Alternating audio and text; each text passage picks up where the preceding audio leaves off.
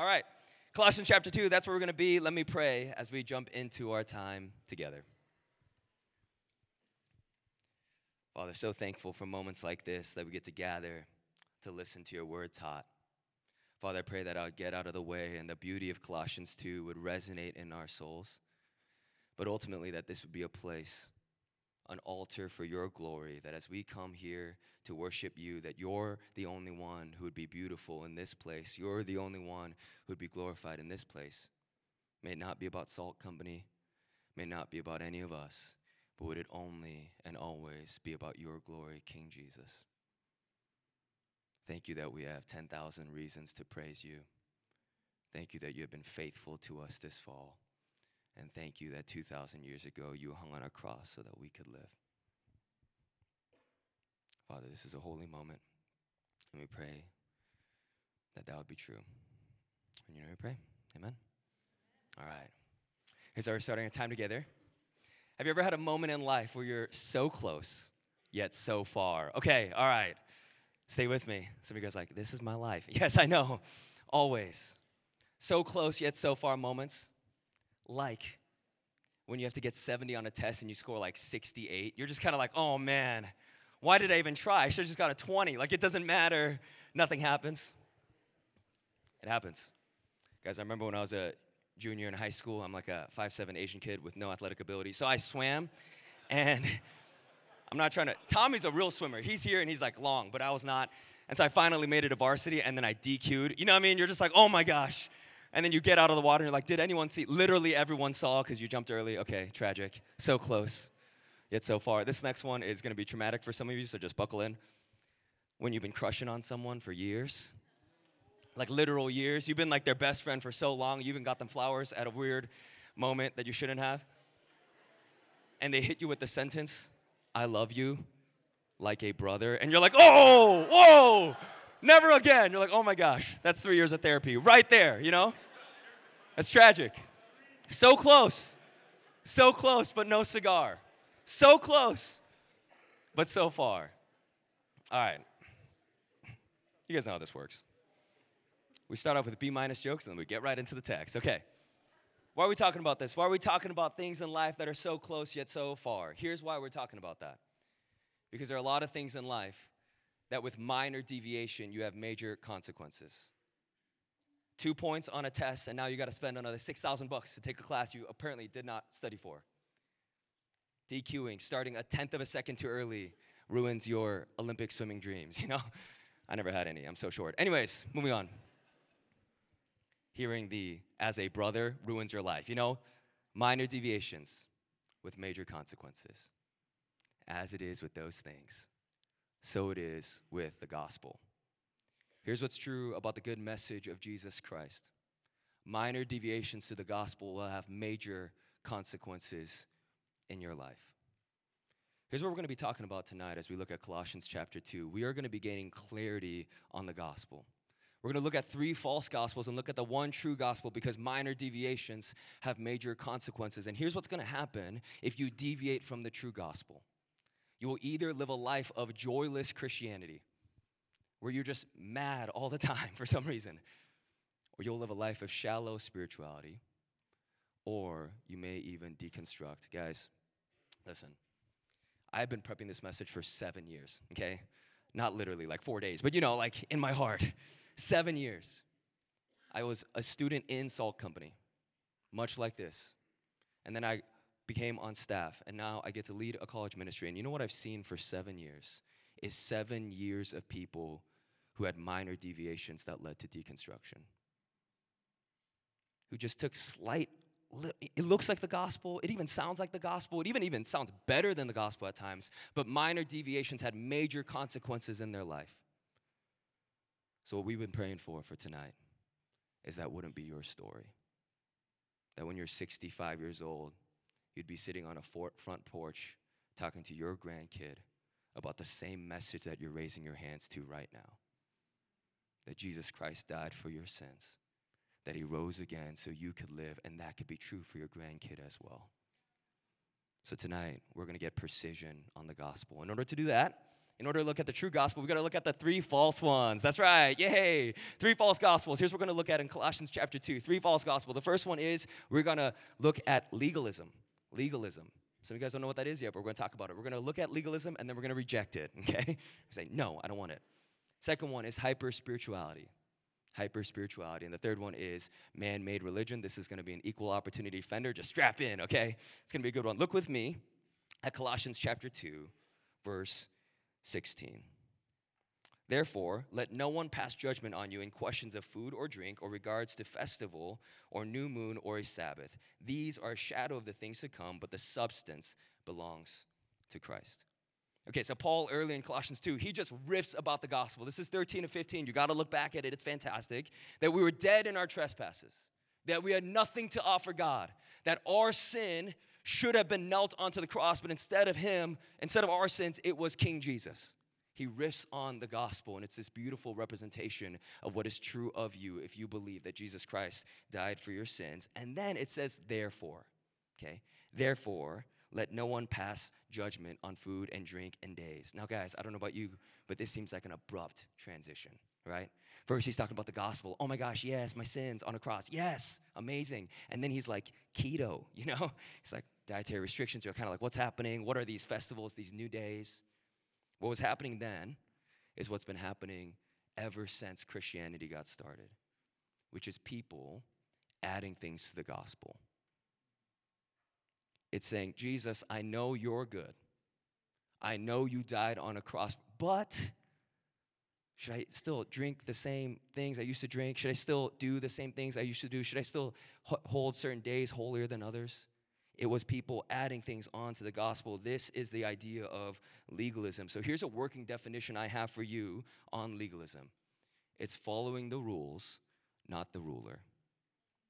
It's living your life more focused on the law than the lawgiver. It's more precise on how good of a person you are than how good Jesus has been to you.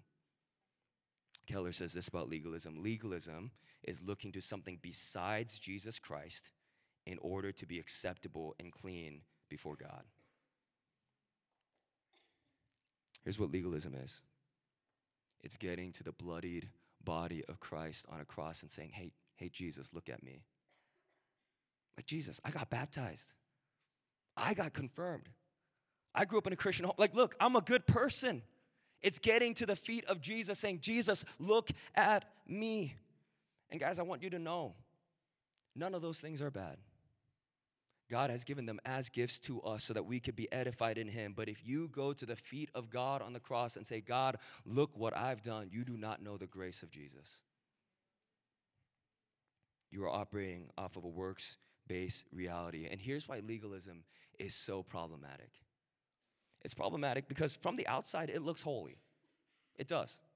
If you pursue legalism, if you pursue works based righteousness, if you pursue being good in front of other people and being good in front of God, you will look like a pretty holy person. But here's the problem it completely misses the point.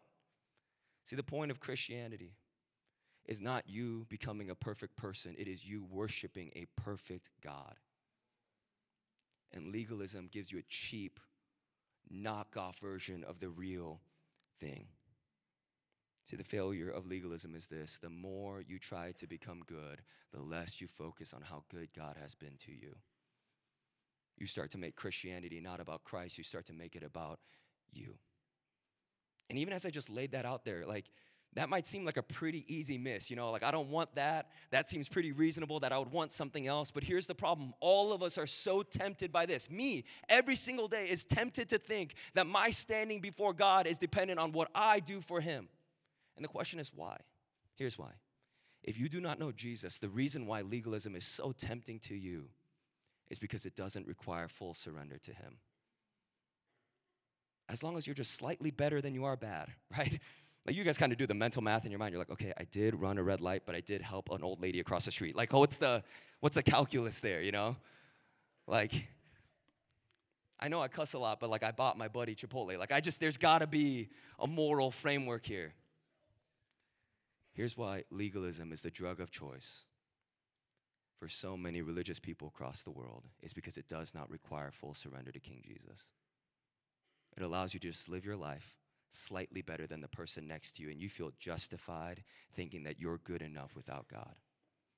But here's the problem not only is it compelling and attractive for people who do not know Jesus, it is compelling and attractive for all of us. Because let's say you do know Jesus, then here's why it's so compelling and attractive to you it's because it doesn't require full surrender to Jesus daily. See, some of you view the gospel as a thing that saved you, but you think you're the one who's sustaining you. You think you're the one who's sanctifying yourself. You think you're the one who's satisfying your soul.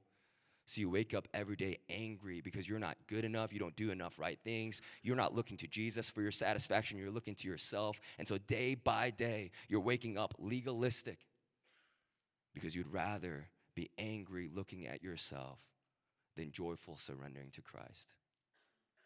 So the reality of legalism is it's attractive because it doesn't require full surrender. And I just want to pull over here and say, most of you, if you grew up with a church experience, which honestly in our ministry is not super common. Like I, have heard a lot of your stories. A lot of you guys just started attending Salt Company, so like legalism and all this kind of stuff, completely new concept.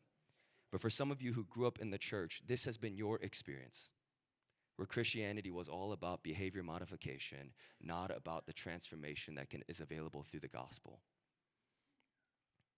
So you come to Salt either feeling super guilty or super good you feel super guilty because you're coming in tonight and you're thinking to yourself, think about all the sin that I did this week.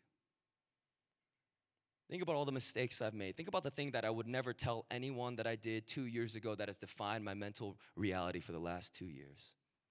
And you're coming in assault feeling incredibly guilty because you're thinking, if I can't deal with myself, why would a loving God want to love me? Or you're feeling good because you've done the math and you've thought to yourself, I've done enough good things to outweigh the bad things in my life. And really, how am I a bad person? I'm better than the guy who murdered someone on the street. I'm better than the person who's doing XYZ. So you're walking in tonight either feeling incredibly guilty or incredibly good. Here's why legalism fails you. Either way, you're walking in tonight looking at yourself, not at Jesus.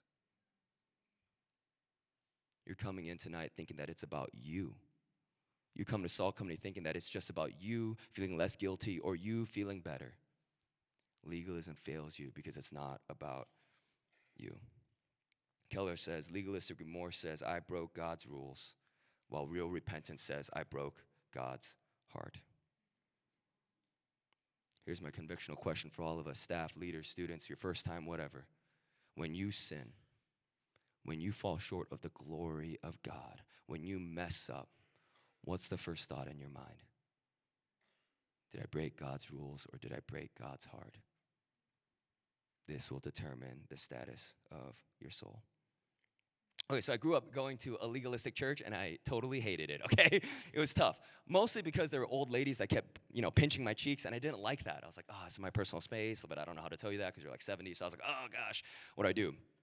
I hated it. But the reason why I hated it is because I actually saw legalism take place in people's hearts. And what I realized is there were only two groups of people at the church I had growing up. The first group of people were the people who loathed themselves because they were so overwhelmed by their sin but had no gospel outlet to receive forgiveness for it. So they lived day by day hating their Christian experience, which, by the way, is uncompelling, okay?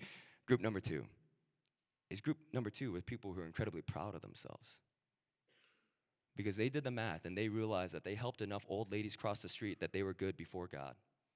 That they were better than other people. They gave more than other people. They did more Christian things than other people. So, either way, what I saw was the product of legalism in our church. And so, at 13 years old, I told my parents I did not believe in God. Because why would I believe in a God that only loves me as much as I can love him? That makes no sense. And why would I believe in a God where people have this product of culture inside of them?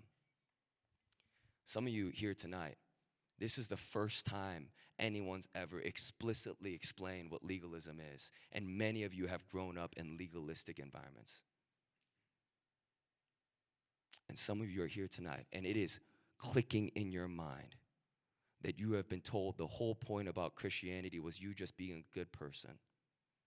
You saying the nice right thing, nice right, next right thing.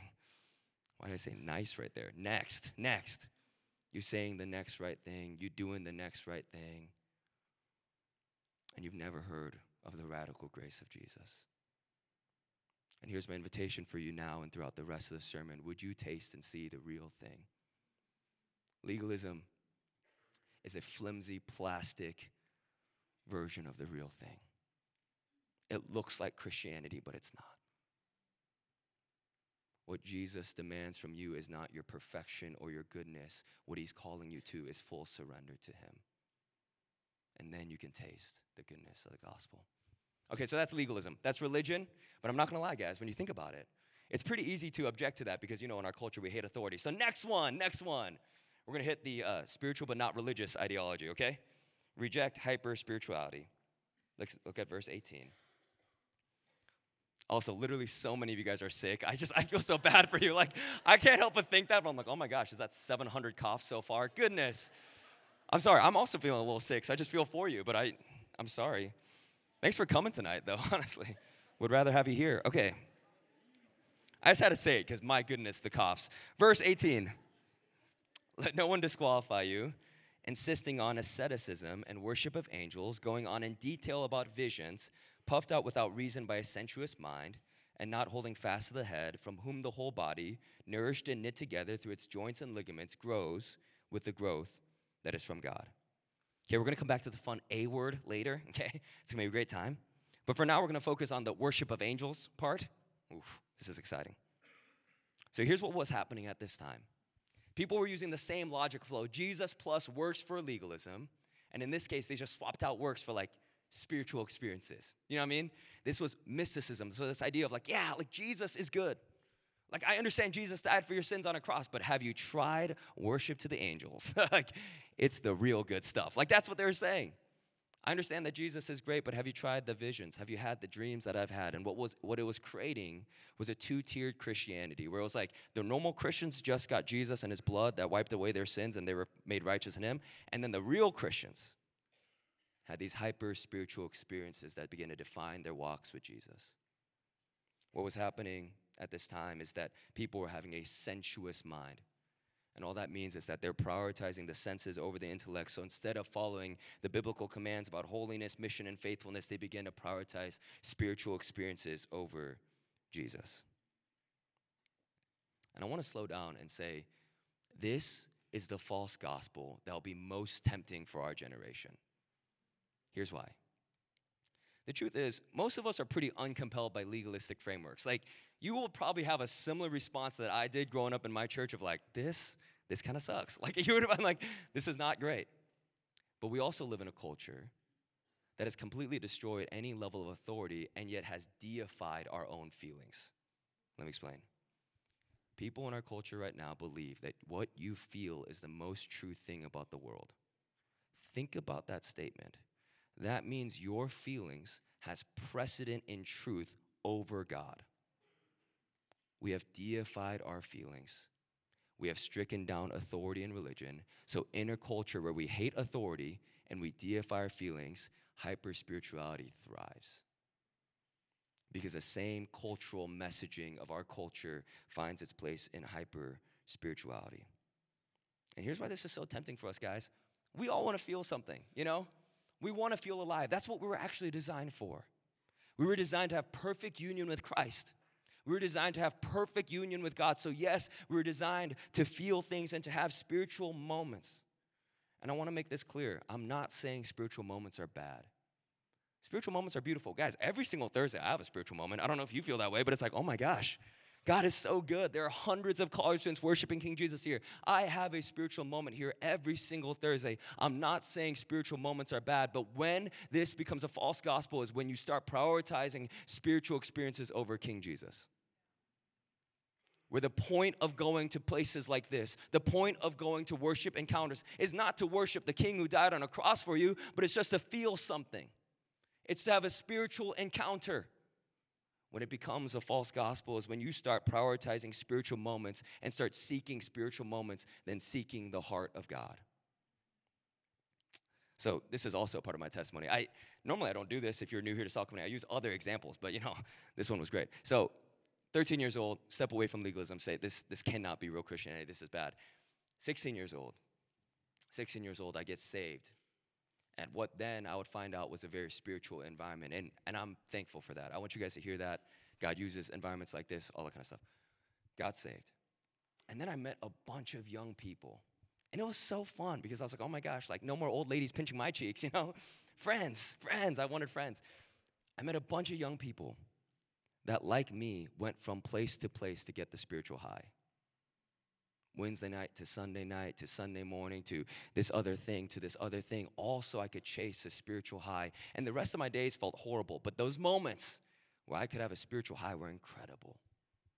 And here's what I found I found so many people seeking the spiritual high, and very few that had dug deep wells with Christ. See, here's the danger of a hyper spiritual environment.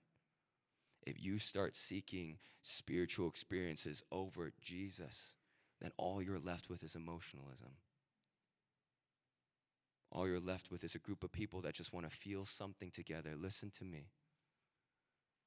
Here's my call for you tonight no matter where you are, no matter where you find yourself, at Salt Company, at church, whatever, in moments you have with God, seek the person over the presence. Seek King Jesus daily. And here's the irony if you seek the presence over the person, you're going to be left with emotionalism. If you seek the person, you will encounter the presence of God. Guys, the most spiritual moments I've ever had have not been in rooms where people are telling me to have a spiritual moment. You know what I'm saying? It's like, have a spiritual moment. I'm like, okay, that's no, that's not how it works. The most spiritual moments I've ever had is when I am on my knees begging King Jesus to make real to me my sin and his grace in my life. When I see the bloodied cross and how my sins put him there, that is a spiritual moment. Make, I just want to be unbelievably clear where spiritual moments go from being a product of the grace of God to something in place of the grace of God is when we're seeking spiritual moments instead of seeking the heart of God. So be careful about spiritual moments. Okay, last one we're going to hit is reject man made religion. Look with me to verse 20. If with Christ you died to the elemental spirits of the world, why, as if you're still alive in the world, do you submit to regulations? Do not handle, do not taste, do not touch, referring to the things that perish as they are used, according to human precepts and teachings. These indeed have an appearance of wisdom in promoting self made religion and asceticism and severity to the body, but they have no value in showing, stopping the indulgence of the flesh. Okay, so let's talk about the A word asceticism. Ooh, fantastic. How exciting. This was a reference to people practicing a certain level of heightened discipline and self denial in the church. Okay, so it's like people, there's like stories of people like whipping their own backs so they can experience what Jesus experienced. Does it make sense? Here's the problem with that line of thinking it's not in the Bible. Asceticism was a practice that people would do because they wanted extra biblical things in order for them, extra means outside, in order for them to feel extra spiritual. Asceticism was a dangerous practice. And in order to clarify this, legalism and asceticism are very different. So, legalism, they sound similar. Legalism is following the law to a T. Asceticism is adding things onto Christianity that aren't in the Bible. Does that make sense? Okay, I'm just gonna hope that is. okay. So here's what was happening people were adding to Christianity, not believing that the gospel was enough, so it had to be the gospel plus excessive self discipline, the gospel plus self made religion. Verse 22 says, according to human precepts and teachings. They're like, yeah, Jesus, what you say in the Bible is great, but have you tried this? I understand that Jesus died for your sins, but like, do you do you do these things? Verse 23 says self-made religion. And the question is, why would people want to do this? Why? Here's why because the greatest cancer of the human soul is trying to add things to Jesus. Guys, all of us do this. Like, think about your own soul. Jesus doesn't feel like enough for you, so you have to add something else to him. It's got to be Jesus plus this girlfriend. It's got to be Jesus plus your dream job. It's got to be Jesus plus all these different things. Asceticism is just actually putting that into practice. It's like, I will only follow Jesus if I have all these other things. And listen, I want you guys to understand this list of all of these three things, right? Legalism, hyper spirituality, and man made religion. This one is the most dangerous. Legalism is the one you're going to reject quickly, hyper spirituality is the one you're going to be tempted to, but this one has the most destructive responses. because in the spirit of asceticism, that Jesus is not enough, that man needs to create extra biblical rules and religions to follow, you begin to prioritize the words of man over the words of God. This is what I like to call build a bear theology. Okay, so this is super common in our culture right now, okay? You laugh, but like, think about this. This is how people do theology right now in 2023 in St. Paul. So Jesus is the bear, Buddha is the clothing, Stoicism is the color in the eyes. You know what I'm saying? Like, let me just mix it all up together. Well, why do people do that? They do that because they think Jesus is not enough.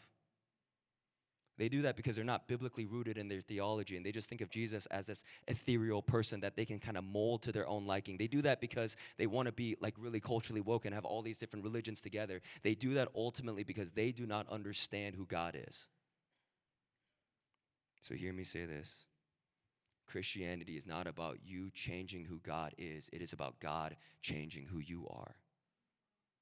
Sanctification is not the act of you trying to make God more like what you want him to look like. Sanctification is God changing you to look more like him. Guys, understand this. You are not God. You do not get to choose who God is. You do not get to put Jesus together with Buddha and Stoicism. Either Jesus is enough for you or he's not. Either Jesus is the risen king or he's not. You do not get to mold him. You are not God. You are a sinner in need of grace. You're not the healer, you're the broken one. You're not the molder, He's the molder. Listen to me, you are not God. And the reason why this ideology is so destructive is the more you do this, the more you pair Jesus with other things, you begin to think that human words are more important than God's words. It is immediate deconstruction. This is not just a minor deviation, this is a complete deviation from Christianity. The story of your life will not be marked by faithfulness to Christ at 65 years old, saying the gospel to your grandkid. The story of your life will be I remember when I used to sing a couple cool songs at Salt Company. I remember when I used to have a couple friends who used to do that Jesus thing with me, but then I kind of grew out of that because honestly, we all know that Jesus isn't enough. So then I tried a bunch of other things, and now I don't even think I'm a Christian anymore. I don't associate with Christianity because I combined Jesus with all these other things and I deconstructed my faith. That will be the story of your life in man made religion. The spirit of asceticism will destroy your walk with Jesus. Okay, so here's the action step. I want you to be weary of any person, any pastor, any TikTok influencer. Gosh dang it. So many of you guys are getting your theology from TikTok, and it scares me, but I'll be okay. Anyone who's telling you, yeah, I know Jesus is great, but have you tried this new thing? I know Jesus is awesome, but how about you try putting this on top of him? Have you tried combining a couple different ideological streams? Listen to me. Asceticism, man made religion, is a false gospel that will lead to destruction in your walk with Jesus. Okay, so in review, here are the three false gospels we need to reject. Okay, if we want to stay true to the gospel, we need to reject legalism, okay, following the rules, not the ruler. We need to reject hyper spirituality desiring the presence over the person, and we need to reject man made religion, elevating man's thoughts over God's thoughts. Okay, but here's ultimately why all of these fake gospels fail they can't change you. You try to go into legalism, you try to go into hyper spirituality, you try to go to man made religion, none of those things will actually change the very core of who you are. Verse 23 says this These indeed have an appearance of wisdom, they look smart and promoting self made religion and asceticism and severity to the body, but they are of no value in stopping the indulgence of the flesh. Listen, if you want to change, if you want to be made holy like Christ, if you want your internal structures to look more like Jesus, it will not come through these false gospels. They have no value in stopping the indulgence of the flesh. So, as I call the worship band back up, here's the way we reject these false gospels. It's not just by having rejection radar. You know what I'm saying? Like, ooh, is this sucky? You should have that. The way to reject these false gospels is not just to reject them, but to actually receive the true gospel. Verse 6 of Colossians 2 says this Therefore, as you received Christ Jesus the Lord, so walk with him. The way to reject these false gospels is to receive the real gospel that it's always and only about Jesus. Listen, this sounds oversimplistic, but it's not easy. staying loyal and faithful to the true gospel is going to require a lot of hard work and an intentionality and a precision on what the gospel is. You need to tell yourself every single day the reason why I'm alive, the reason why I'm breathing, the reason why I'm saved, the reason why I'm being sanctified, the reason why I'm being sustained and satisfied is because Jesus Christ died for my sins and rose again so I could live. You need to camp out there for the rest of your life. This is not a hotel, okay? This is like a 30 year mortgage. You know what I mean? Like, stay there. Stay there. And I mean that because I've seen so many people start saying, Yeah, I'm a little bored with that message. I've become bored with the blood. I've become cavalier about the cross. So I'm going to try all these new things. You need to stay there. Stay in the gospel. And what I love about the gospel is that the true gospel redeems all false gospels. So here's the good news about legalism, okay? The true gospel is not you have to work your way up to God, but that God worked his way down to you. And because of that, you can be obedient to him. Keller says this. It's just so good. Guys, I know I quote Keller a lot, but he's just he's just the mini goat, you know. Jesus is the best, but Keller's awesome. He's not even close second. I'm just saying he's awesome. Okay. Traditional religion says, "I give God a good moral record, so he has to bless me." The gospel says, "God gives me a good moral record through Christ, so I want to bless him."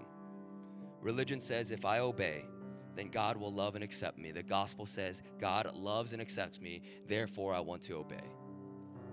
Listen, this is the product of when you meet Jesus.